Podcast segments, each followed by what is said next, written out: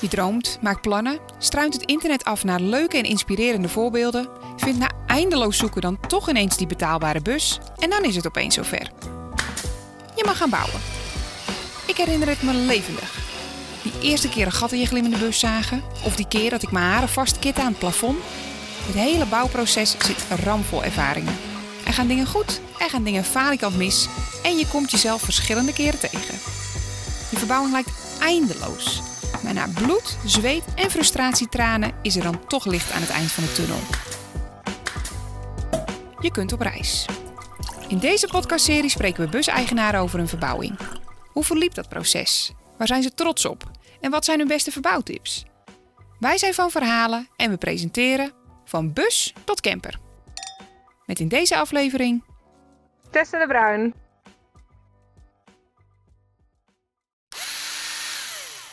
De zesde aflevering van Bus tot Camper staat in het teken van het zelfbouwavontuur van Tessa. Samen met man Jacques kocht ze een Volkswagen Crafter helemaal klaar om deze samen om te bouwen tot het perfecte huis op wielen. Door corona kwam Jacques echter vast te zitten in Zuid-Afrika en moest Tessa het zonder hem stellen. Zo werd de klus totaal onverwachts een vrij letterlijke zelfbouw. Gelukkig schoot haar vader haar te hulp en kreeg Tessa het zonder kluservaring, maar met een behoorlijke hoeveelheid doorzettingsvermogen voor elkaar om na zeven maanden met een bewoonbare campervan de wijde wereld in te trekken. Totaal onafhankelijk, ze weet inmiddels precies hoe de beest in elkaar steekt, geniet ze momenteel van fanlife op de Spaanse eilanden.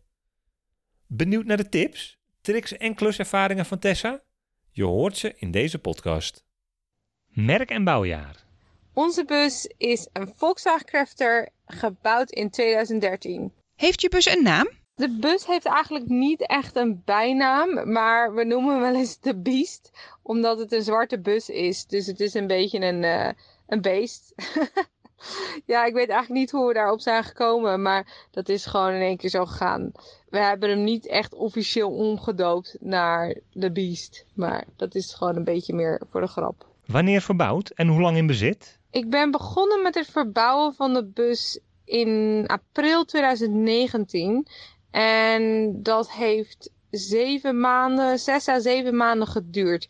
Ik was natuurlijk helemaal alleen. Dus uh, Jack die zat helaas in Zuid-Afrika. Die kon niet naar Europa komen door corona.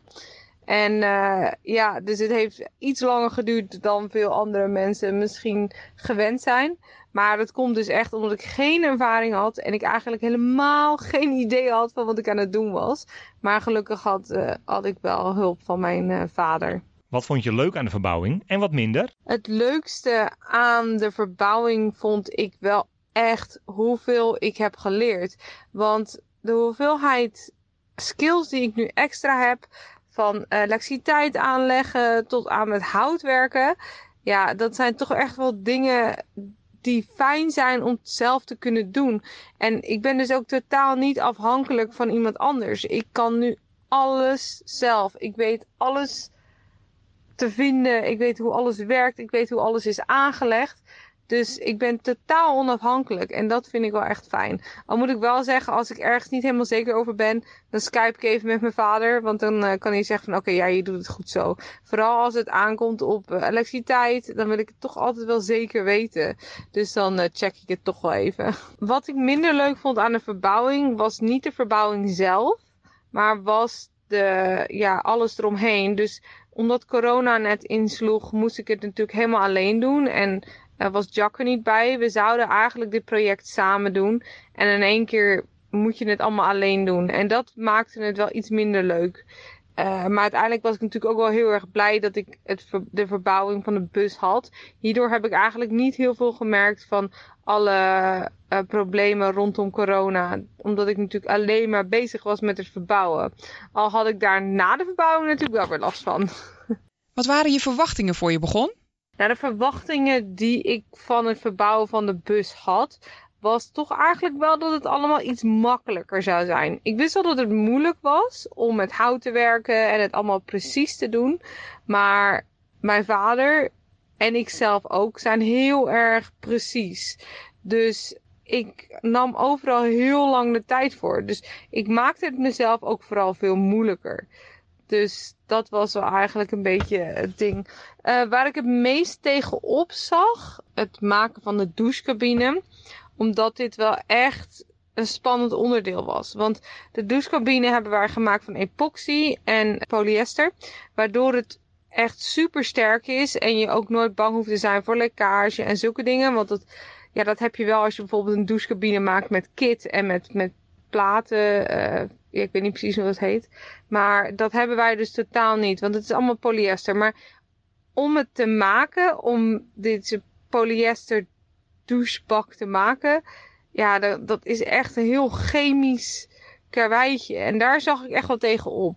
Gelukkig kregen we uh, hulp van iemand die heel lang met polyester uh, heeft gewerkt. Dus die heeft ons wel uh, goede tips kunnen geven en een beetje kunnen aansturen. Maar ik heb wel momenten gehad toen we het aan het maken waren. Dat ik echt dacht van, oh god, wat ben ik aan het doen? Ik voelde me op een helemaal licht in mijn hoofd. Maar toen hing ik er net iets te veel boven. Maar het maken van de douchecabine was zeker waar ik het meest tegen op zag. Op welk onderdeel ben je het meest trots? Ik vind dat een hele moeilijke vraag. Omdat ik heel erg trots ben op de hele bus. Ik had natuurlijk helemaal geen skills, helemaal niks. Dus als ik nu naar de bus kijk, denk ik, holy shit, dit heb ik neergezet. Dit heb ik gewoon gecreëerd. Dus ik ben trots op de hele bus. En dat is misschien een beetje een saai antwoord. Maar het is gewoon zo. ik denk dat ik wel extra trots ben op hoe we misschien de garage hebben ingedeeld. Dat de mountainbikes binnen zitten. Dat de surfboards allemaal netjes naast elkaar kunnen staan. Dat de kites een plekje hebben. En ja, dat dat allemaal gewoon past. Dat het allemaal klopt en dat het allemaal binnen kan. En ja, dat vind ik toch wel heel erg fijn. Wat maakt jouw bus uniek? Ik denk eerlijk gezegd dat dat de douchecabine is, omdat dat van polyester is. Dus dat, dat zie je niet heel vaak dat mensen dat zelf maken. En natuurlijk de slide-out rack van de mountainbikes. Wat echt, echt een onderdeel is wat ik nooit zou willen opgeven. Want dat ik nu de mountainbikes uit kan schuiven, of het direct uit kan schuiven en dan makkelijk mijn mountainbike eraf kan halen, is toch echt wel super, super handig. Het, het, ja, ik zou me niet kunnen voorstellen hoe dat is als ik dat niet heb. Want ik, ik gebruik mijn mountainbike echt heel veel. Wat zou je achteraf, met de kennis van nu, anders gedaan hebben? Wat we achteraf anders gedaan zouden hebben, is één klein ding. En dat is tussen de keuken en het bed. Dat is moeilijk uit te leggen natuurlijk. Tussen de keuken en het bed zit een klein schotje, zodat het matras er niet af zou vallen, zeg maar. Maar dit schotje is na, bij de keuken net iets te laag, waardoor je kussen van het matras afvalt. Klinkt heel lastig, maar ik denk als je een kijkje neemt bij onze indeling op, op Instagram of zo, dat je het wel kan zien. Het schotje is gewoon best wel laag, waardoor je dus gewoon als je slaapt je kussen van je afduwt en dan ligt hij in de wasbak. Dus dat is wel echt iets wat ik anders had willen doen. Maar nu schuiven we er gewoon een snijplank tussen en dan blijft het kussen ook liggen. Maar ja, achteraf had je dat natuurlijk iets hoger kunnen doen en dan hadden we dat probleem niet gehad. Wat zou jouw advies aan toekomstige bouwers zijn? Wat mijn advies is voor toekomstige bouwers is toch wel zorg echt dat je goed nadenkt over het airflow in je, in je bus. Dus bijvoorbeeld een, een ventilator in je dak en uh, ramen die je wel tegenover elkaar kunt openzetten. Uh, dat is echt wel heel erg fijn. Ik heb een raam naast mijn bed. Dat is een schuifraam. En een raam bij de keuken, dus in een schuifdeur. Dus schuin tegenover elkaar. En dan heb ik ook een Max Van in het dak. En uh, die staat eigenlijk altijd aan. En dat maakt het zo aangenaam in de bus. Dus denk daar goed over na. Gewoon een dakluik zal niet hetzelfde effect hebben als een ventilator in je dak. Dus ik raad het zeker aan om daar echt goed over na te denken. En tijdens het bouwen, denk niet dat je dingen niet gaat zien later.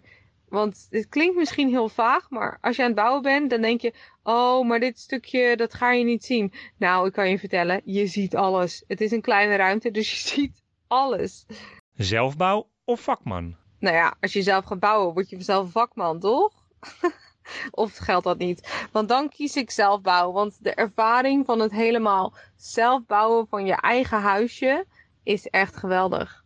Functioneel of mooi? Sowieso functioneel, maar je kan het ook functioneel en mooi maken. Vergeet dat niet. Ik denk dat ik dat best wel heb gedaan. In de winter of in de zomer verbouwen? Sowieso niet in de winter, want wij begonnen in de winter. Toen was Jack heel even in Nederland. Dat was nog in december.